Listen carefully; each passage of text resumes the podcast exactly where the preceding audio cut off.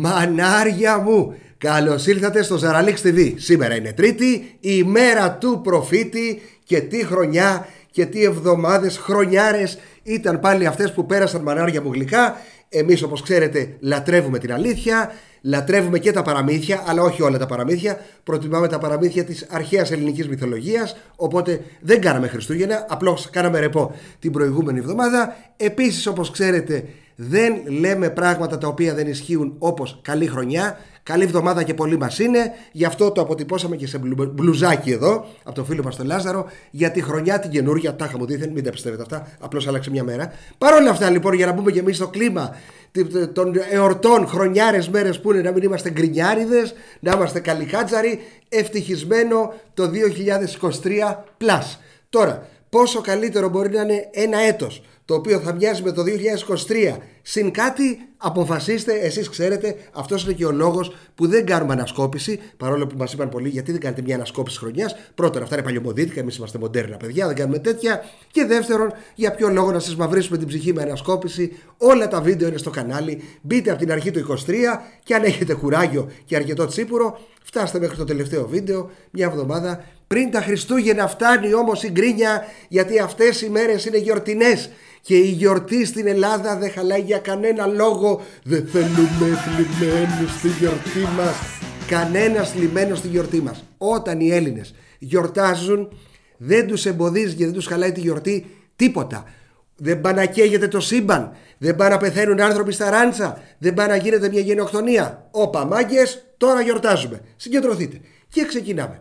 Μεγάλο θέμα την εβδομάδα που μας πέρασε στο νοσοκομείο Ερυθρός Σταυρός, όπου στήθηκε ένα γλέντι, όπως μάθαμε, εμείς δεν το ξέραμε αυτό, γιατί εδώ δεν έχουμε νοσοκόμες, νοσοκόμους και γιατρούς.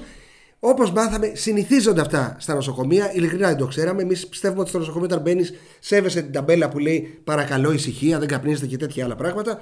Παρόλα αυτά, οι γιατροί ξέρουν καλύτερα, οι νοσηλευτές ξέρουν καλύτερα και όταν μάλιστα στο γλέντι και τη γιορτή είναι παρούσα και η διευθύντρια η οποία είναι διορισμένη από την υπεύθυνη κυβέρνηση για τα υπέροχα νοσοκομεία μας τι να πούμε εμείς παραπάνω εκτός από το μισό λεπτό, επειδή θα μιλήσουμε για γιορτές και πάρτι, να αλλάξω μπλουζάκι. Έχω καλύτερο από αυτό. Έρχομαι.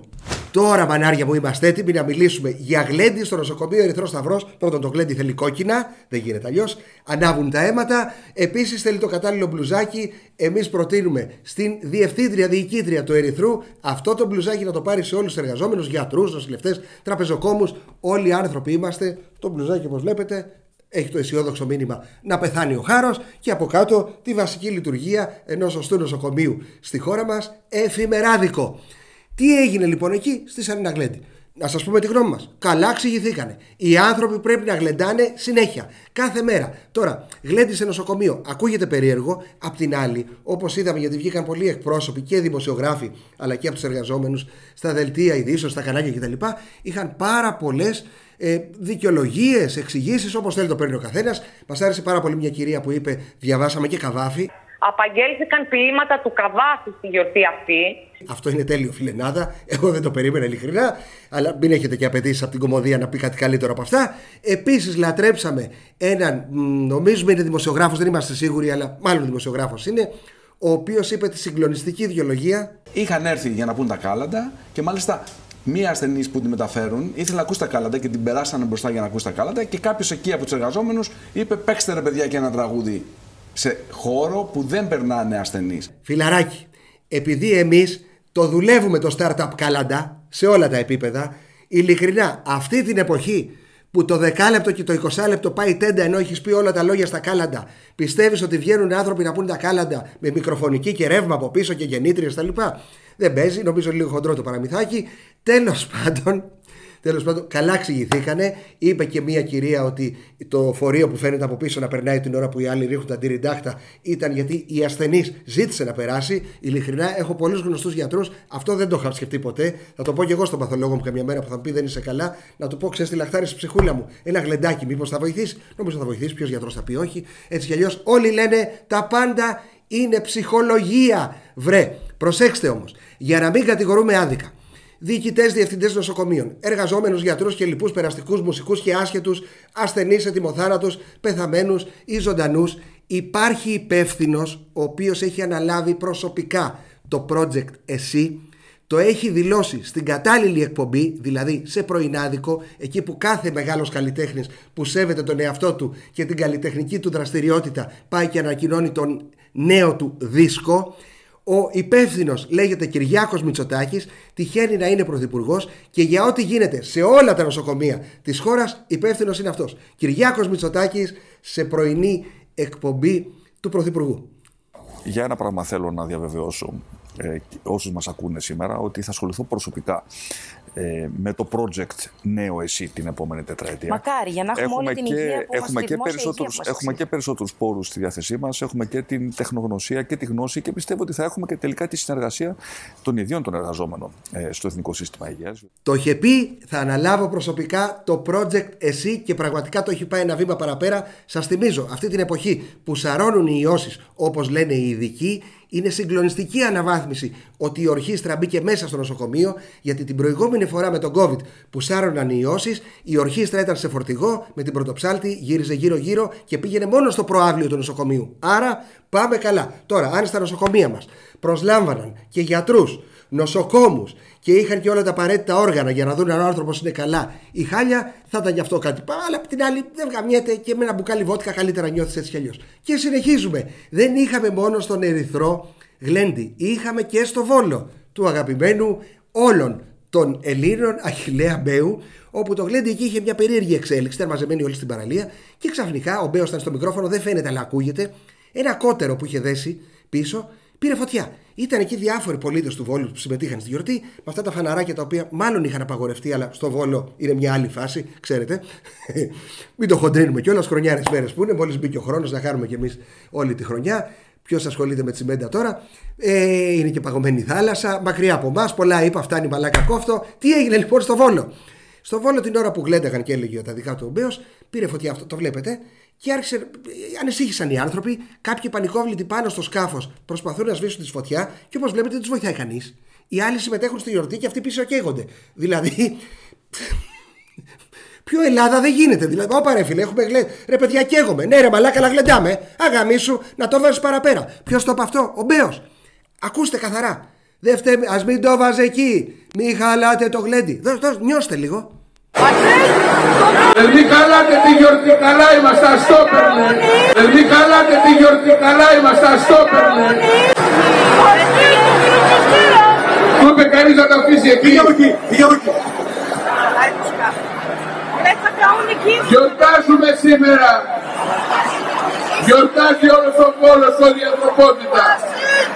Χρόνια πολλά σε όλο τον κόσμο, υγεία και αν νομίζετε, μανάρια μου, ότι αυτή είναι η στάση του Δημάρχου Μπέου στο Βόλο, επειδή είναι άτομο με ιδιαιτερότητες, ας πούμε, δηλαδή τώρα που καίγεται ο άλλος, εμείς δεν ασχολούμαστε με το που καίγεται ο άλλος, γιατί δεν χαλάμε το γλέντι για κανένα λόγο, να σας πω ότι αυτό ισχύει σε όλη τη χώρα, ακόμα και στην πολιτισμένη Αθήνα, που άλλαξε δήμαρχο και είχαν αυτή τη γνωστή γιορτή που έχουν στο Σύνταγμα κάθε χρόνο που μετράνε άποδα το χρόνο κτλ.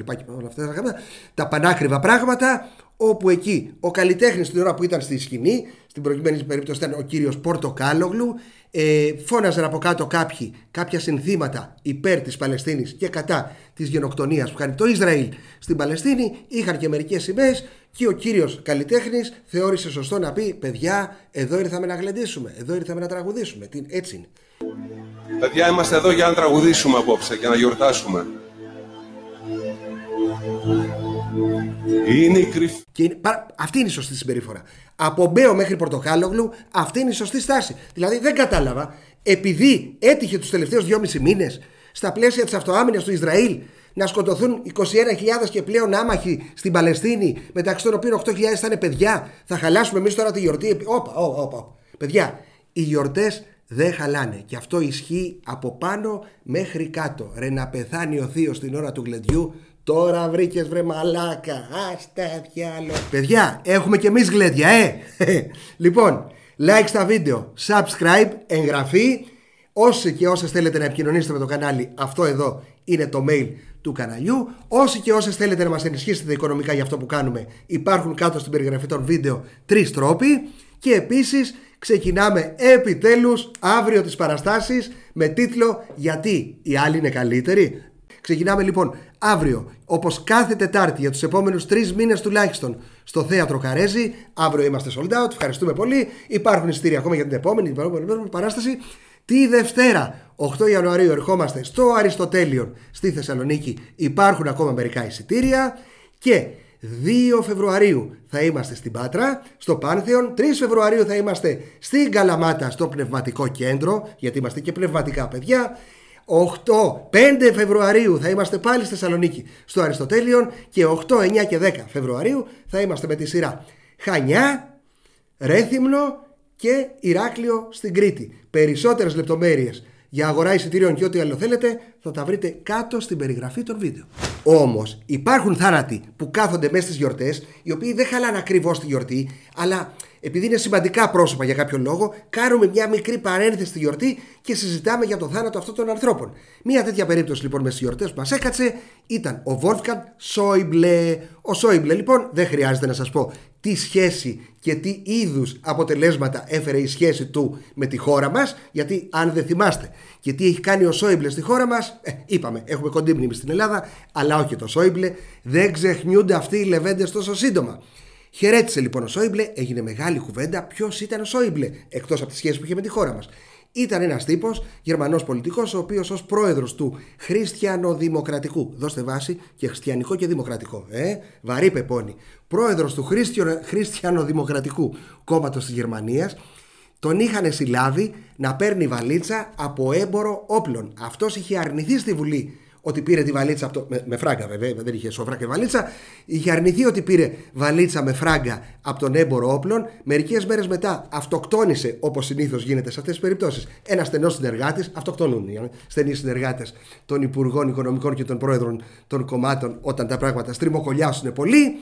Τώρα, ένα ερώτημα προς συνεργάτες και υποστηρικτέ του ασυγχώρητου Wolfgang Schäuble. Παιδιά, είναι αποδεκτό στο πολίτευμα που πιστεύετε εσείς ένας τύπος ο οποίος είναι πρόεδρος χριστιανοδημοκρατικό και χριστιανός και δημοκράτης, πολλά τα καλά, ε, κόμματος, να τον έχουν πιάσει με τη βαλίτσα που πήρε λάδωμα από τον έμπορο όπλων με τα φράγκα μέσα και αυτός να συνεχίσει να μην τρέχει κάστανο, όχι τον δρόμο προς τη φυλακή, αλλά την πολιτική του καριέρα ως Υπουργός Οικονομικών μετά και να πηδάει χώρες και λαούς ε, στον Ευρωπαϊκό Νότο, καλή ώρα όπως και εμάς, χωρίς να τρέχει τίποτα και εμείς να λέμε Μα τι καλός άνθρωπος, πόσο μας βοήθησε. Τι απαντάτε σε όλα αυτά για αυτόν τον άνθρωπο; Η απάντηση λοιπόν για τέτοιους ανθρώπους είναι πάντα η ίδια στη χώρα μας. Γιατί; Οι άλλοι είναι καλύτεροι. Ακριβώς έτσι παίζει το έργο. Όμως το μεγάλο ερώτημα προς χείρες και ορφανά που άφησε πίσω του ο Σόιμπλε είναι χαιρέτησε που χαιρέτησε αυτός. Άφησε τίποτα εδώ στους ανθρώπους που τόσα χρόνια τον υποστηρίζανε, τον διαφημίζανε και τον στηρίζανε. Τίποτα. Τίποτα, παιδιά. Μιλάμε για τύπο ο οποίος ανήκει στην κατηγορία μαζί του τα πήρε ο Καριόλης. Δεν άφησε τίποτα. Μας το πει καθαρίστρια, είναι φίλη μας, Ελληνίδα είναι. Στη Γερμανία η κυρία που του καθάριζε το σπίτι της έφαγε έξι μηνιάτικα. Προτίμησε να πεθάνει παρά να της δώσει τα έξι μηνιάτικα. Τα πήρε όλα μαζί του, δεν άφησε φράγκο, δεν βρήκαν τίποτα από όλη την περιουσία που είχε.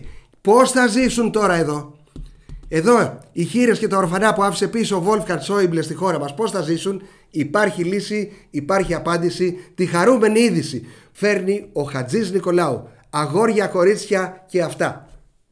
Κυρίες και κύριοι, καλησπέρα σας. Είναι τα Presa News από το Presa Channel και ο Χατζής Νικολάου. Συγκλονισμένοι όλοι οι Έλληνες, ΑΛΦΑ μεταξύ των οποίων και εγώ. Όπως επίσης το σύνολο σχεδόν του πολιτικού κόσμου της χώρας. Όπως επίσης εργολάβοι του δημοσίου. Όπως επίσης μέτοχοι τραπεζών και λοιπά καθάρματα από τον ευνίδιο θάνατο του πολύ αγαπημένου μας Wolfgang Schäuble. Όλοι μαζί με μια φωνή κοιτάμε ψηλά στον ουρανό και φωνάζουμε Πού μας άφησες μόνους και απροστάτευτους, πολύ αγαπημένοι μας Wolfgang Schäuble. Αναρωτιούνται δε μέρος αυτών των ανθρώπων αν ο συγχωρεμένος φεύγοντας άφησε κάτι πίσω του σε μετρητό ή έστω σε ακίνητη περιουσία για μας, τους φανατικούς υποστηρικτέ και συνεργάτες του. Συγγενείς του εκλειπώντος Schäuble λένε σε όλους εμάς κακώς περιμένουμε οτιδήποτε από το συγχωρεμένο. Το Wolfgang δεν ήταν του χαρακτήρα του να αφήνει κάτι σε κάποιον όταν το χρειάζεται. Όμως η ελληνική κυβέρνηση με νομοθετική ρύθμιση αποφάσισε να στηρίξει το δράμα όλων των ΑΔ μέρος του πολιτικού κόσμου, των εργολάβων του δημοσίου, των μετόχων των τραπεζών και διάφορων άλλων καθαρμάτων που συνεργάστηκαν ή υποστήριξαν τον Βόλφγκανγκ Σόιμπλε και με νομοθετική ρύθμιση που πέρασε έκτακτα, σφήνα μπορώ να πω, σε νομοσχέδιο για την προστασία των σκουληκιών ψαρέματος καθιερώνει τη σύνταξη χηρείας για όσους και όσες ήταν υποστηρικτές ή συνεργάτες του εκλιπόντος Βόλφγκανγκ Σόιμπλε. Πολλά ονόματα της ελληνικής δημοσιογραφίας και πολιτικής ζωής του τόπου είναι πρώτα-πρώτα στη λίστα, όπως Πρετεντέρης, Τρέμη, Χούκλη, Πορτοσάλτε, Μπάμπης Παπαδημητρίου, αλλά και πολιτικοί, Γεωργιάδης, Παπαδημούλης και άλλοι πολλοί. Επειδή τα ονόματα είναι πάρα πολλά, μπορεί ο κάθε ενδιαφερόμενος ενδιαφερόμενοι να βρουν το όνομά τους στον κατάλογο που έχει αναρτηθεί στην σελίδα του Υπουργείου Εργασίας και Ασφάλισης με τίτλο Σόιμπλε θα μείνεις για πάντα στην καρδιά μας ζωντανό.gr. Όσοι και όσες και όσα βέβαια δεν βρουν το όνομά τους στη συγκεκριμένη λίστα θα πρέπει να περιμένουν να πεθάνει η Άγγελα Μέρκελ. Ήταν τα θλιβερά νέα του Πρέζα News από το Πρέζα Channel και ο Χατζής Νικολάου. Σας ευχόμαστε ένα ευχάριστο σκοτάδι. Βράδυ. Υπάρχουν και καλές ειδήσεις στη χώρα και αυτή η είδηση ότι θα βρεθούν άτομα εδώ που θα πάρουν σύνταξη χειρίας Σόιμπλε είναι μια διαχρονικά καλή είδηση στη χώρα μας. Κανένας συνεργάτης καθάρματος σε αυτόν τον τόπο δεν έμεινε χωρίς σύνταξη ποτέ και ούτε πρόκειται για τα επόμενα 200 χρόνια τουλάχιστον που οι συνθήκες δεν φαίνεται να οριμάσουν και σύμφωνα με τα ιστορικά δεδομένα της χώρας, οι συνθήκες εδώ οριμάζουν κάθε 400 χρόνια. Οπότε στα 200 θα έχουν οριμάσει που θα πάνε οι ρημάδες. Επειδή όμως δεν πήραν όλοι, γιατί δεν πρόλαβαν όλοι όλες όλα να συνεργαστούν με το Σόιμπλε, έχουμε και νέα φιντάνια στην πολιτική ζωή του τόπου. Γι' αυτό η καλή κυβέρνηση φρόντισε χρονιάρες μέρες να δώσει σε εξοκοινοβουλευτικούς, υπουργούς, υφυπουργούς, γενικούς γραμματείς Υπουργείων, ειδικούς γραμματείς, έχουμε και τέτοιους, άλλο γενικός, άλλο ειδικός, μπερδεύεστε, ειδικούς γραμματείς Υπουργείων και διοικητές δημοσίων οργανισμών αυξήσεις 45 και 46% δεν έχω κάνει λάθος το νούμερο ακριβώς τόσο σε μερικούς φάνηκαν υπερβολικές αυτές οι αυξήσεις, σε άλλους όπως εμάς που είμαστε καλοπροαίρετοι, είπαμε πολύ καλή αύξηση 45%. Δώστε και στους μισθωτούς. Όχι, γιατί αυτό είναι λαϊκισμός. Και ποιος αποφάσισε να απαντήσει τηλεοπτικά για αυτό το θέμα της αύξησης 45% στους εξοκοινοβουλευτικούς που έδωσε η κυβέρνηση, μα ποιος άλλος, η Αρσενική Εύα Μπράουν. Εγώ για να καταλάβει ο κόσμος, γιατί ο κόσμος δεν τα ξέρει αυτά. Εγώ είμαι υπουργός εργασίας, είμαι υπουργός ανάπτυξης. Ξέρετε ποιος είναι ο μισθός που παίρνει ο υπουργός στην Ελλάδα; Μηδέν. Ούτε ένα ευρώ. Επειδή είμαι βουλευτής, παίρνω μόνο τη βουλευτική αποζημίωση. Εγώ παίρνω λιγότερα από τους βουλευτές. Γιατί οι βουλευτές πάνε στις επιτροπές της Βουλής. Εμείς δεν έχουμε επιτροπές της Υπουργεία, απαγορεύεται να είμαστε. Άρα, όταν γίνεται κάποιος υπουργός, χάνει περίπου 600 με 700 ευρώ το μήνα. Άρα, όταν γίνεται κάποιος υπουργός, χάνει περίπου 600 με 700 ευρώ το μήνα. Δεν βγαίνω, μάνα μου. Ε, δεν βγαίνει ο άνθρωπος με το μισθό του υπουργού. 600 ευρώ το μήνα μπαίνει μέσα. Ρε φίλε, να σε απαλλάξουμε. 600 ευρώ μπαίνεις μέσα κάθε μήνα. Βέβαια, αυτό ήταν μέχρι να ανακοινωθεί ότι θα δοθεί σύνταξη χειρίας για συνεργάτες και υποστηρικτέ του Σόιμπλε. Φαντάζομαι τώρα που. Ο, καλά, ο, η Αρσενική Εβαμπράουν δεδομένα θα πάρει τη σύνταξη χειρίας Σόιμπλε, οπότε σίγουρα θα καλύψει τη χασούρα των 600 ευρώ. Αν και εδώ έχουμε ένα σοβαρό παράπονο και το εκφράζουμε μέσα από το Ζαραλίξ TV προς την γερμανική κυβέρνηση και το γερμανικό κράτος αν ήσασταν άνθρωποι η Αρσενική Εύα Μπράουν έπρεπε ήδη να παίρνει σύνταξη χειρίας ως Αρσενική Εύα Μπράουν ως χείρα Αδόλφου. Ε, και αναδρομικά βέβαια έτσι, από το 45. Αλλά δεν είστε κράτος Γερμανοί, είστε μπουρδελάκι κι εσείς. Τώρα, Ποιος είναι αυτός που φταίει, ποιοι είναι αυτοί που φταίνε; Που ο υπουργός δεν βγαίνει με το μισθό του υπουργού και μπαίνει 6 εκατοστάρικα μέσα το μήνα, μα ποιος άλλος, εσείς, εμείς, οι μισθωτοί, οι συνταξιούχοι, οι άνεργοι, οι μπατήριδες. Γιατί; Γιατί σύμφωνα με το Ευρωβαρόμετρο που βγάλε τα χαμπέρια του 23 και θα σας πω σε λίγο γιατί είναι 23 plus, σύμφωνα λοιπόν με το Ευρωβαρόμετρο, 8 στους 10 Έλληνες δεν έχουν δυνατότητα να πληρώσουν τους λογαριασμούς τους. Ο λόγος λοιπόν που δεν βγαίνουν οι υπουργοί στο μισθό είναι γιατί δεν έχουμε βρει ακόμα τους δύο καριόλιδες οι οποίοι βγαίνουν να πληρώσουν το λογαριασμό τους, άρα δεν φορολογούνται αρκετά. Καριολάκια, σας ψάχνουμε και θα σας βρούμε. Εκ της υπηρεσίας αυτά. Όμως, αυτά τα λέει το Ευρωβαρόμετρο. Το περιοδικό Economist που είναι σημαντικό, σπουδαίο και κυρίως σοβαρό, ε, πολύ σοβαρό. Όλα αυτά τα οικονομικά περιοδικά είναι πάρα πολύ σοβαρά. Μας έβγαλε ως χώρα της χρονιάς, το 23 την Ελλαδάρα μας, ε, γιατί λέει για τα οικονομικά, οικονομικά επιτεύγματα που πέτυχε η χώρα μας και βέβαια η κυβέρνηση Μητσοτάκη που ηγείται της χώρας μας. Ποιο από τα δύο ισχύει, 8 στους 10 δεν έχουν να πληρώσουν τους λογαριασμούς ή η χώρα έχει πετύχει ένα οικονομικό θαύμα όπως λέει το Economist. Στην πραγματικότητα ισχύουν και τα δύο. Δηλαδή και ο Υπουργός παίρνει 7.500 το μήνα και δεν βγαίνω μάνα μου μου λείπουν 600 στάρικα. Εννοείται. Γιατί καλύτερα από τα 7,5 είναι τα 7,5 συν 600, δηλαδή 8%. Άρα ισχύουν και τα δύο. Δεν θέλω να σας αγχώσω ιδιαίτερα, αλλά θέλω να δικαιολογήσω λίγο το μπλουζάκι που φοράω.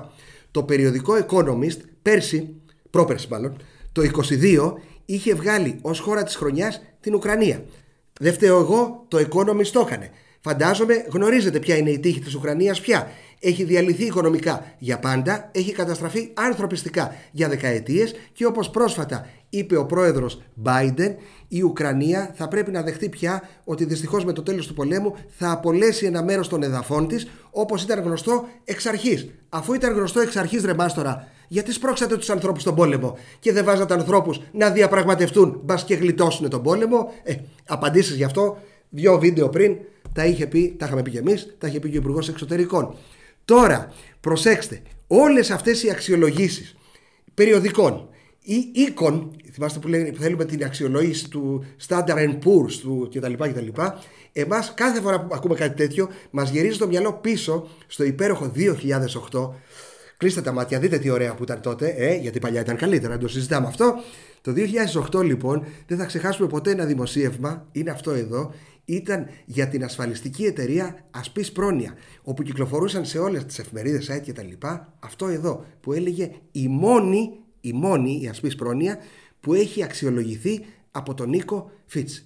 Λίγους μήνες μετά η Ασπής Πρόνοια έριξε ένα κανόνι και ακόμα κλαίνε άνθρωποι και ψάχνουν να βρουν τα λεφτά που χάσανε.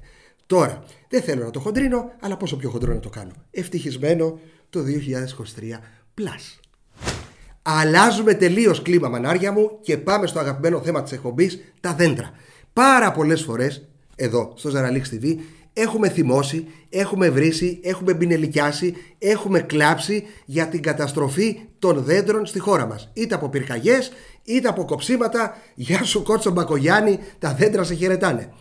Αυτή τη βδομάδα όμως είμαστε υποχρεωμένοι να πούμε για τα δέντρα τα χειρότερα. Δώστε βάση, θα διαβάσουμε την είδηση από μέσα. Θυμάστε την είδηση για την περίφημη βόμβα τρομοκρατική ενέργεια που μπήκε στην έδρα των ΜΑΤ, που τελικά ήταν 100 μέτρα μακριά τα ΜΑΤ, τελικά δεν έσκασε γιατί πήρε κάποιος τηλέφωνο, αλλά ακόμα και αν έσκαγε αυτό που θα κινδύνευαν θα ήταν περαστικοί, άσχετοι και φοιτητές και καθόλου τα μάτια ήταν στο διάλογο τη μάνα. Το θυμάστε. Μπράβο, μανάρια μου που τα θυμάστε όλα. Πάμε όμως στην είδηση και να δείτε τι καριολάκια είναι τα δέντρα και καλά κάνουμε και τα καίμε και τα κόβουμε. Δώστε βάση. Συγκεκριμένα, απέναντι από την Πολυτεχνιούπολη και τις φοιτητικές αιστείες υπάρχει ένας μαντρότυχος με πολύ ψηλά δέντρα, επιβεβαιώνω, έχω κατουρίσει εκεί. Συνεχίζουμε. Υπάρχουν και οι περιψωμένε κοπιέ και θεωρητικά μέσω των καμερών θα μπορούσε να επεπτεύεται η περιοχή. Μετά την τοποθέτηση της βόμβας στις εγκαταστάσεις των ΜΑΤ, την οποία εξουδετερώς στο τμήμα εξουδετερώσης εκρηκτικών μηχανισμών, βγήκαν στη φόρα τα προβλήματα. Το υπερυψωμένο φυλάκιο στη Μάντρα δεν έχει ορατότητα στο δρόμο και το πεζοδρόμιο γιατί του έκοβαν τη θέαση τα δέντρα. Επίσης, οι κάμερες που υπάρχουν στην περιοχή και εποπτεύουν δεν έχουν καταγραφικό διότι υπόκειται στα προσωπικά δεδομένα. Οι κάμερες αυτές μπουρουμπουρου κτλ. Σύμφωνα με το Μέγκα, μετά την τοποθέτηση της βόμβας, οι υπεύθυνοι έσπευσαν να στείλουν συνεργεία για να κόψουν τα δέντρα. Έτσι, όποιοι τοποθέτησαν τον εκρηκτικό μηχανισμό δεν μπορούν να εντοπιστούν. Κοίτα γκίνια αδερφέ μου.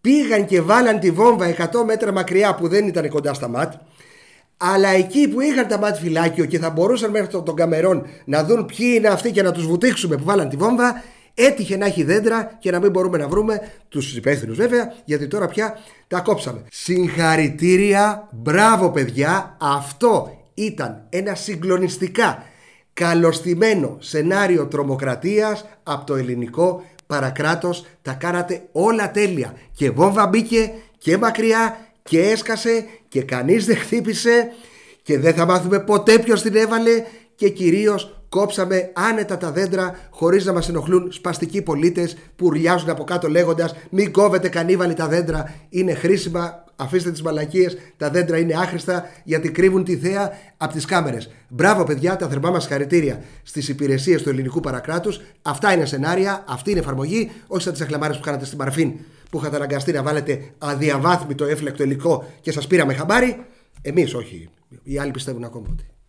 Και αφού μπήκαμε, μανάρια μου, στον υπέροχο κόσμο των κρατικών και παρακρατικών υπηρεσιών, των μηχανισμών δίωξης του εγκλήματος κτλ., πάμε σε μια είδηση που επιβεβαιώνει αυτό που έχουμε πει πάρα πολλές φορές στο Ζαραλίξ TV, ότι η έκφραση Κολομβία γίναμε αδική και την Κολομβία και σίγουρα αδική και την Ελλαδάρα μας. Διαβάζουμε λοιπόν και ανοίγει η καρδιά μας την είδηση ότι στην Κολομβία στο πλαίσιο της δίωξης των ναρκωτικών έπιασαν οι αρχές ένα μοντέλο. Μια κουκλάρα λοιπόν, η οποία διώκεται γιατί μετέφερε ναρκωτικά και κυρίως κοκαίνη. Μετά από έρευνα και κυρίως στα social media, διαπίστωσαν ότι αυτή η καρακουκλάρα που μετέφερε ναρκωτικά ήταν η γκόμενα του αρχηγού δίωξης ναρκωτικών. Και εδώ δείχνουμε πόσο μπροστά είμαστε.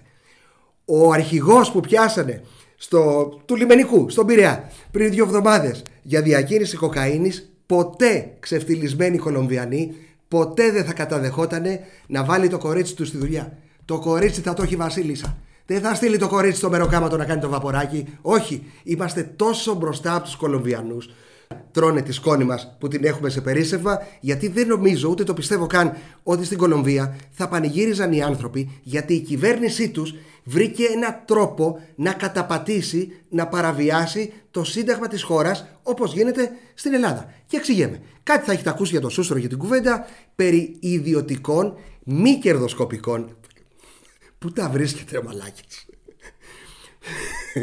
Που ιδιωτικά μη κερδοσκοπικά. Γιατί δεν το κάνατε κανονικά ιδιωτικά για την ψυχή της μανούλας στους college. Κάντε το όλο είναι πιο ελληνικό, είναι πιο ελληνοπρεπές, πώς να το πω. Τι μη κερδοσκοπικά. Ιδιωτικά λοιπόν μη κερδοσκοπικά πανεπιστήμια. Αυτό το ανακοίνωσε ως μια απόφαση του Υπουργικού Συμβουλίου, θα τα πούμε αυτά σε λίγο, ο Πρωθυπουργός Κυριάκος Μητσοτάκης στην υπεύθυνη της στήριξη του συντάγματος, σύμφωνα με αυτά που λένε στις ειδήσεις, στην πραγματικότητα υπεύθυνη για την στήριξη του συντάγματος είναι οι πολίτες, αλλά χρονιάρες μέρες. Δεν τα πάμε τώρα, μην βγάλω πάλι μπέο. Λοιπόν, ε, πήγε λοιπόν ο Μητσοτάκης στην πρόεδρο και της ανακοίνωσε αυτό. Αυτό που θα δείτε είναι η ανακοίνωση ότι επιτέλους παρακάμψαμε και τους κοπέλους για να λειτουργήσουν στην Ελλάδα ιδιωτικά μη κερδοσκοπικά πανεπιστήμια. Σε ελεύθερη μετάφραση, αυτό που ανακοίνωσε είναι ότι βρήκαμε τρόπο να παραβιάσουμε το Σύνταγμα χωρίς να αλλάξουμε το Σύνταγμα. Δώσε. Εγκρίναμε στο Υπουργικό Συμβούλιο μια πιστεύω ιστορική μεταρρύθμιση, την ε, ε, ουσιαστική κατάργηση του κρατικού μονοπωλίου στην ε, ανώτατη εκπαίδευση με τη δυνατότητα πια ίδρυσης μη κρατικών, μη κερδοσκοπικών πανεπιστημίων. Μια μεταρρύθμιση που θεωρώ ότι ε, άργησε ε, αρκετά χρόνια για να υλοποιηθεί στη χώρα μας, όμως οι συνθήκες πια είναι όριμες και πιστεύω ότι θα στηριχθεί από την πλειοψηφία της ελληνικής κοινωνίας. Εντάξει, ότι η πρόεδρος, το έχουμε πει και άλλες φορές, η πρόεδρος εδώ, η Κατερίνα μας, είναι η πιο ακρο, ακριβοπληρωμένη γλάστρα, πολύ πιθανό, και στον πλανήτη είναι δεδομένο. Αλλά κυρία μου, με συγχωρείτε, ήσασταν και ανώτατη δικαστικός. Να έρχεται ο τύπος και να σας λέει: Βρήκαμε τρόπο να παρακάμψουμε ή να παραβιάσουμε ή να καταπατήσουμε το Σύνταγμα, και εσείς απλώς να παραβρίσκεστε στην αίθουσα. Και καπάκι με τον Κυριάκο βγήκε και ο Βορύδης ο Χουντάλας, ο οποίος είπε: Μην έχετε, λέει, συνταγματικές αιμονές. Τι εννοεί συνταγματικές αιμονές, δεν τώρα. Το άρθρο 16 του συντάγματος απαγορεύει την ίδρυση αυτών των πανεπιστημίων.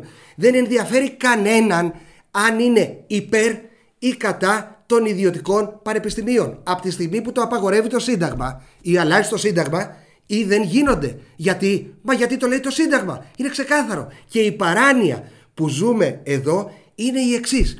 Οι άνθρωποι όπως ο Μητσοτάκης, η Σακελαροπούλου, ο Χουντάλας, ο Βορύδης, ο Ναζιάρης Αρσενική Εύα Μπράουν και λοιποί άλλοι τέτοιοι, ή Κεραμαίο, βρήκαν τρόπο και πανηγυρίζουν γι' αυτό να καταπατήσουν ή να παραβιάσουν ή να παρακάψουν το αστικό σύνταγμα το οποίο υποστηρίζουν και βάσει του οποίου κυβερνάνε. Αυτοί που υπερασπίζονται το αστικό σύνταγμα σε αυτή την περίπτωση είναι αυτοί που υποτίθεται θέλουν να το καταργήσουν και να φέρουν ένα λαϊκό σύνταγμα. Τρελάδικο, τρελάδικο. Μα γιατί, γιατί έχουμε περισσότερη σκόνη από την Κολομβία. Πόσο πιο απλά να σας το πω. Δεν, τι να κάνω, να βγάλω την καρδιά μου έξω, να σας τη δείξω. Δεν μπορώ. Και βέβαια, για να γίνει όλη αυτή η βρωμοδουλειά, εννοείται ότι πρέπει να αναλάβουν έργο η Α, Ρο, Δέλτα. Καμία αντισυνταγματική βρωμοδουλειά από το πρώτο μνημόνιο μέχρι σήμερα στη χώρα μας δεν έχει γίνει χωρίς τη συμμετοχή τη μεγάλη συμμετοχή των Α ρο δέλτα. Έτσι στο πλαίσιο λοιπόν ιδιωτικά μη κερδοσκοπικά αυτό να το κάνουμε και στα κάλαντα. Ε, να, Εμείς είμαστε μη κερδοσκοπικά άτομα εδώ που λέμε τα κάλαντα. Αλλά αν θέλετε, δώστε και κανένα ταλιράκι. Μας έχουν φάει δρόμοι όλη μέρα. Λοιπόν, σε αυτό το πλαίσιο βγήκαν και ρεπορτάζ. Ένα τέτοιο ρεπορτάζ βγήκε στην ΕΡΤ, όπου έβγαλε ένα νεαρό που είναι φοιτητής στη Βουλγαρία και ο οποίος όλο παράπονο έλεγε Μα αν είχαν ιδιωτικά στην Ελλάδα, εγώ δεν θα έτρεχα στη Βουλγαρία. Βασίλης Θεοχαρίδης σπουδάζει ιατρική στην ιατρική σχολή της Σόφιας. Στις πανελλαδικές εξετάσεις συγκέντρωσε 18.000 μόρια, όμως δεν κατάφερε να εισαχθεί στη σχολή που ονειρευόταν. Στην περίπτωση που αυτή η δυνατότητα υπήρχε όταν εγώ έφευγα πιθανώς και θα την επέλεγα. Ε, προφανώς θα την επέλεγα. Ε, γιατί θα έμενα κοντά στους δικούς μου, κοντά στην οικογένειά μου, θα σπούδαζα στη μητρική μου γλώσσα. Πάρα πολύ ωραία τα είπε το παλικάρι εδώ. Μόνο που μετά από λίγες ώρες μάθαμε ότι το παλικάρι εδώ είναι, όπως βλέπετε από εδώ, παρέα με το Βορύδι και το καρτελάκι που γράφει ο ΝΕΔ, άρα είναι μέλος του κόμματος και είναι και δίπλα και με το Βορύδι. Οπότε είναι ένα παιδί το οποίο είπε μεν τη γνώμη του, αλλά η γνώμη του όλος τυχαίως συμφωνεί με τη γνώμη του κόμματος και όλος τυχαίως η κάμερα της ΕΡΤ βρήκε αυτόν να πει τη γνώμη του. Γίνονται αυτά, δεν είναι πρώτη φορά. Σας θυμίζω ότι είχαν βρεθεί μάρτυρες μετά την κρατική δολοφονία στα Τέμπη να ταξιδεύουν με το τρένο και να λένε ότι νιώθουν απόλυτα ασφαλείς. Απλώς έτυχε μετά να μάθουμε ότι αυτοί οι μάρτυρες είχαν σχέση με κάποιο Υπουργείο ή με την ίδια την εταιρεία. Σας θυμίζω το κορυφαίο παράδειγμα, το φοβερό και τρομερό brain gain επί πρώτης κυβερνήσεως Μητσοτάκη Μωησή του Α, όπου ένας νεαρός παράτησε μια γαμάτη δουλειά στις ΗΠΑ και ήρθε να πιάσει δουλειά στο εργοστάσιο Βίκος στην Ήπειρο και πήγε και ο Μητσοτάκης να τον υποδεχτεί και λέγε Μπράβο, παλικάρι μου. Και την άλλη μέρα μάθαμε ότι το παλικάρι ήταν ο γιος του ιδιοκτήτης της εταιρείας Βίκος. Γίνονται αυτά. Δεν θέλω να πω ότι όλα τα ρεπορτάζ στα σοβαρά θέματα της χώρας μας είναι στημένα από τους ΑΡΔ, αλλά για να το πω όπως θέλω εγώ να το πω, είναι τόσο στημένα που απορώ πώς δεν παίζονται στο στοίχημα. Ειλικρινά, τα ρεπορτάζ στα σοβαρά θέματα των δελτίων έπρεπε να παίζονται στο στοίχημα. Δηλαδή να βγαίνει το βίντεο και να βγαίνει μια εταιρεία σχηματική, να δείχνει το βίντεο και να στείλει τρει-τέσσερι επιλογές. Και να λέει λοιπόν, ο μάρτυρας που βλέπετε εδώ, να λέει ο αυτόπτης ότι νιώθω ασφαλής που μπαίνω σε ένα τρένο της Hellenic Train να πάω οπουδήποτε, είναι πρώτον υπάλληλος Hellenic Train, απόδοση 1,05. Δεύτερον, συγγενής υπουργού της κυβέρνησης, απόδοση 1,10. Τρίτον, ένας πραγματικά κανονικός πολίτης ξεμέθιστο, ο οποίος έτυχε να ταξιδεύει εκείνη την ημέρα με το τρένο. Απόδοση 9,40. Παίξτε υπεύθυνα. Αυτοί όμως που δεν παίζουν ούτε στοίχημα ούτε υπεύθυνα είναι οι άνθρωποι που έφτιαξαν και έχουν την πλειοψηφία στην Βουλή της Επιτροπής για τη διερεύνηση του κρατικού εγκλήματος στα Τέμπη και γενικά για όλα αυτά που έχουν γίνει στους ελληνικούς σιδεροδρόμους εδώ και πάρα πολλές δεκαετίες. Γιατί ότι περιμέναμε κάτι από αυτή την επιτροπή. Δεν περιμέναμε απολύτως τίποτα από αυτή την επιτροπή. Απολύτως. Όμως, τουλάχιστον τα προσχήματα που και που τα κρατάνε. Αυτοί δεν θα κρατήσουν κανένα πρόσχημα, γιατί όσο μεγαλύτερο το έγκλημα, τόσο πιο μεγάλο το σεντόνι που πρέπει να το κρύψουμε. Και έτσι λοιπόν, χρονιάρες μέρες, μάθαμε ότι η πλειοψηφία που την έχει η Νέα Δημοκρατία έκοψε πάρα πολλούς σημαντικούς μάρτυρες από το να εμφανιστούν στην Επιτροπή και να πούν αυτά που γνωρίζουν. Ένας από αυτούς θα τον θυμάστε σίγουρα από εκείνες τις ημέρες, ήταν ο κύριος Γενιδούνιας, ένας συνδικαλιστής ο οποίος πραγματικά είχε βοηθήσει πάρα πολλούς ανθρώπους και ενδιαφερόμενους άμεσα και έμεσα να μάθουμε τι, πώς και γιατί έγινε και γινόταν όλα αυτά τα χρόνια στα ελληνικά τρένα με τη Hellenic Train. Αυτοί οι μάρτυρες λοιπόν στην Επιτροπή που διερευνά, στην Επιτροπή της Βουλής που διερευνά αυτό το έγκλημα δεν θα εμφανιστούν ποτέ. Κατά τα άλλα, μακάρι να γινόμασταν Κολομβία. Και πηγαίνοντας προς το τέλος του πρώτου βίντεο της χρονιάς, Μανάρια μου, όπου η χρονιά λέγεται 2023, πλάς δύο ειδήσεις πολιτισμού και δύο ειδήσεις της πραγματικής ζωής.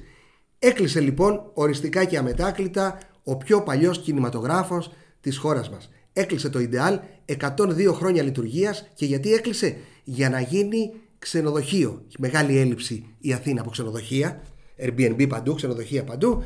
Κατά τα λοιπά, εμείς περηφανευόμαστε πάρα πολύ ότι είμαστε μια χώρα πολιτισμού, ότι είμαστε μια χώρα που έχει δημιουργήσει το μεγαλύτερο πολιτισμό που δημιουργήθηκε ποτέ στον πλανήτη. Έτσι λένε οι παπατζίδες. Εμείς, απ' την άλλη, λέμε ότι δεν έχουμε απολύτως καμία σχέση με αυτόν τον πολιτισμό έτσι όπως φερόμαστε στον εαυτό μας και στους γύρω μας και στα μνημεία πολιτισμού, γιατί αν είχαμε οποιαδήποτε σχέση, το Ιντεάλ παραδείγματος χάρη δεν θα έκλεινε ποτέ, θα ήταν μνημείο πολιτιστικής κληρονομιάς και θα ήταν πάντα εκεί και σίγουρα δεν θα γινόταν ξενοδοχείο. Ποιο είναι μνημείο λοιπόν, αν δεν είναι ο πιο παλιός κινηματογράφος, Ο ιερός βράχος της Ακροπόλεως, όπως λένε, μαζί σας. Ο ιερός βράχος Ακροπόλεω λοιπόν είναι μνημείο. Εδώ αναρωτιέμαι πώς είναι δυνατόν σε μια χριστιανική χώρα κάτι το οποίο δεν είναι χριστιανικό να θεωρείται ταυτόχρονα και ιερό. Λύστε το. Είμαστε πιο μπροστά από την Κολομβία. Δεν είναι δύσκολα αυτά. Υπάρχει στη χώρα μας έτσι κι αλλιώς και σχετική Μητρόπολη που έχει φάτσα κάρτα την Αγία Σκόνη. Τη Λευκή, τα φιλιά μας δέσποτα. Στον Ιερό Βράχο λοιπόν της Ακροπόλεως όπως διαβάζουμε θα μπορεί μια ομάδα ανθρώπων να έχει πριβέ ξενάγηση για ένα διωράκι ή 7-9 το πρωί ή 8-10 το βράδυ κάποιους μήνες, κάποιες μέρες με αντίτιμο 5 χιλιάρικα. Είναι τόσο ιερός ο βράχος, είναι τόσο στενή η σχέση μας με τον πολιτισμό που η σχέση αρχίζει και τελειώνει στην ερώτηση πόσο πάει. Έχουμε δύο ειδήσει οι οποίες δείχνουν την πραγματική ζωή που ζουν οι άνθρωποι στην Ελλάδα, ό,τι και αν λέει το περιοδικό Economist, ό,τι και αν λέει το Ευρωβαρόμετρο, ό,τι και αν λένε οι ΑΡΔ στα δελτία ειδήσεων. Οι ειδήσεις είναι οι εξής. Ένας άνθρωπος 57 ετών στην Ελευσίνα έχασε οριστικά το σπίτι του, όπως πάρα πολλές χιλιάδες άνθρωποι προβλέπεται να το πάθουν αυτό φέτος και τα επόμενα χρόνια, από ένα φαντ. Αυτός ο άνθρωπος λοιπόν αποφάσισε να βάλει φωτιά στο σπίτι του, να βγει έξω στην αυλή και να αυτοκτονήσει. Η άλλη είδηση είναι ένας νεαρός 16 ετών σκότωσε τον πατέρα του ο οποίος πατέρας του όπως μάθαμε τις επόμενες μέρες ήταν παράγοντας ήταν μια κατηγορία, τον θυμάστε το Μίχο, τον Κολονό ήταν κάτι τέτοιο, ένας τέτοιος παράγοντας με πολλές δραστηριότητες τέτοιου τύπου και πάρα πολύ βίος απέναντι σε όλη του την οικογένεια και στον μικρό γιο του ο οποίος τον σκότωσε. Το δικαστήριο, και πολύ χαιρόμαστε γι' αυτό, άφησε τον νεαρό ελεύθερο μέχρι να γίνει η δίκη χωρίς περιοριστικούς όρους. Αυτές οι δύο ειδήσεις δείχνουν την πραγματικότητα στην οποία ζούμε. Εμείς εδώ, από τους δύο αυτούς τρόπους που διάλεξαν αυτοί οι άνθρωποι να πάρουν τη ζωή τους στα χέρια τους, διαλέγουμε το δεύτερο. Θα τα πούμε την επόμενη Τρίτη.